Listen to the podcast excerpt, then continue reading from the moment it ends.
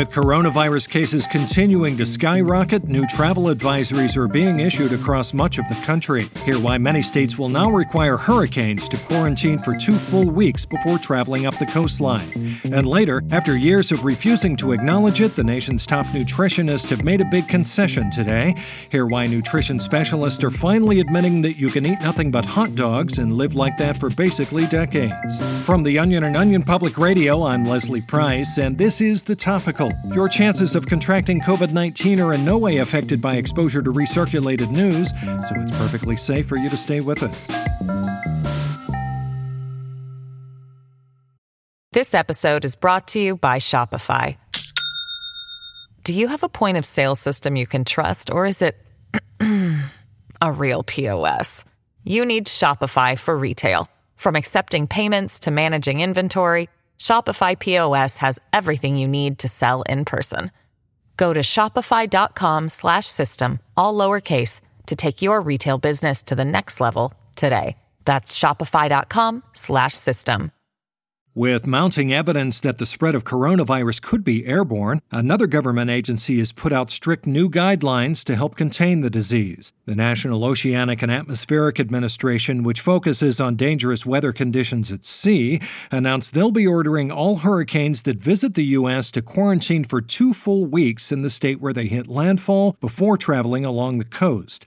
I'm joined now by wet weather correspondent Marcy Hammonds. Hi, Leslie. Marcy, why are the nation's weather officials taking these measures? Measures? Well, with winds of over 150 miles per hour and the ability to move through several states in a matter of days, weather officials say that hurricanes have the potential to be coronavirus super spreaders. Dr. Alistair Buxley, a representative from the NOAA, gave a short press conference this morning in which he explained the new policy. Here he is. The virus spreads via respiratory droplets that an irresponsible hurricane can easily pick up from any infected resident that it bashes around in its high winds. The fast moving storms can also catch COVID 19 from contaminated surfaces in any of the homes or businesses the storm completely pulverizes. This is why we're recommending that after flooding entire cities and killing a number of people, these tropical cyclones must storm in place for a full two weeks before traveling to a different area. Always better to be safe than sorry, but Marcy, how likely is it that a hurricane could come down with with coronavirus in the U.S.? It's very likely, depending on its entry point. States like Florida and Texas, which get several hurricanes a year, have recently seen cases of COVID 19 skyrocket. So even a careful Category 1 that spends less than 24 hours in one of these states could end up being exposed to thousands of infected people before leveling their communities, which is exactly what the NOAA is trying to prevent. Sure. Now, obviously, every precaution we can take to stop the spread of this virus helps, but how do weather officials plan to enforce these regulations? That's a good question.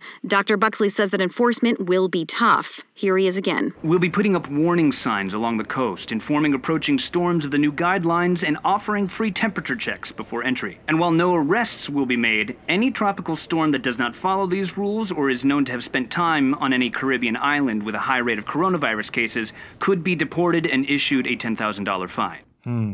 Hopefully, such a steep penalty will defer such risky weather patterns. But Buxley and his team are also asking residents for their help, reminding them to evacuate to a spot that is at least six feet away from any approaching storm and to wear a mask if they plan on being directly in the path of a Category 5. Now, Marcy, one question I have is why don't coastal states like Florida and Texas, where the majority of hurricanes make landfall, just ban the storms from traveling to their states altogether? Well, Leslie, unfortunately, shutting down a state completely to these extreme weather patterns could have a negative effect effect on the state's economy. For instance, Florida Governor Ron DeSantis says the destruction that hurricanes bring to the area provides thousands of jobs to local first responders, cleanup crews, and construction businesses every year. Makes sense. Balancing a healthy economy and killing people is a delicate dance. That's very true. Thanks, Marcy. That's OPR's Marcy Hammond. Back in a moment.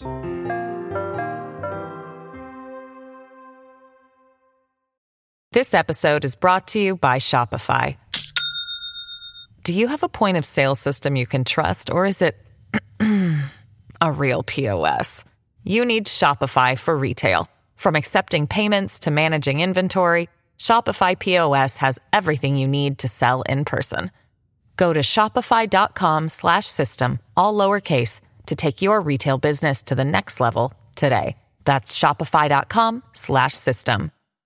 Plenty of other news that happened in the past 24 hours, but they were all pretty cut and dry and didn't really give me and my takes on them an opportunity to shine. So instead of telling you about them, we're going to answer a few questions that have been sent in by you, the listener, using the hashtag Leslie's Mail Sack. Our first question comes to us from Twitter user HeyDogVR, and they ask, why does most of the news focus on America and Americans? I live in Australia and nothing happens to us. Well, hey, dog, it's like I always say if you want to be covered on the topical, you need to do something newsworthy. So, if Australia would like to be featured more on the podcast, they may want to consider loosening their gun laws or greatly upping their number of coronavirus cases. Then maybe they'll get some more airtime, but until that happens, we'll mostly be covering stories from right here in the good old US of A. All right, our next question comes to us from Nick Anderson on Twitter. He writes My coworker rudely talked over your whole story. Could you repeat it or at least give me a basic rundown? Well, first off, I'm sorry that happened to you, Nick. Unfortunately, though, it's a no can do. I hate repeating myself. But the good news is that you can actually purchase a copy of today or any other day's episode of The Topical, so you can re listen to all the day's top stories as much as you want. Just email us at opr at theonion.com, let us know the date of the episode you'd like to purchase, and for just $49.99, we'll send you a cassette of that day's show. Unless, of course, we were covering the coronavirus that day. Those episodes are a little more expensive since that news is pretty important. And finally, our last question of the day comes to us from Twitter user at Stelstan, and they write, What's the music that plays at the beginning of each podcast? I have no clue why, but I love that tune so much.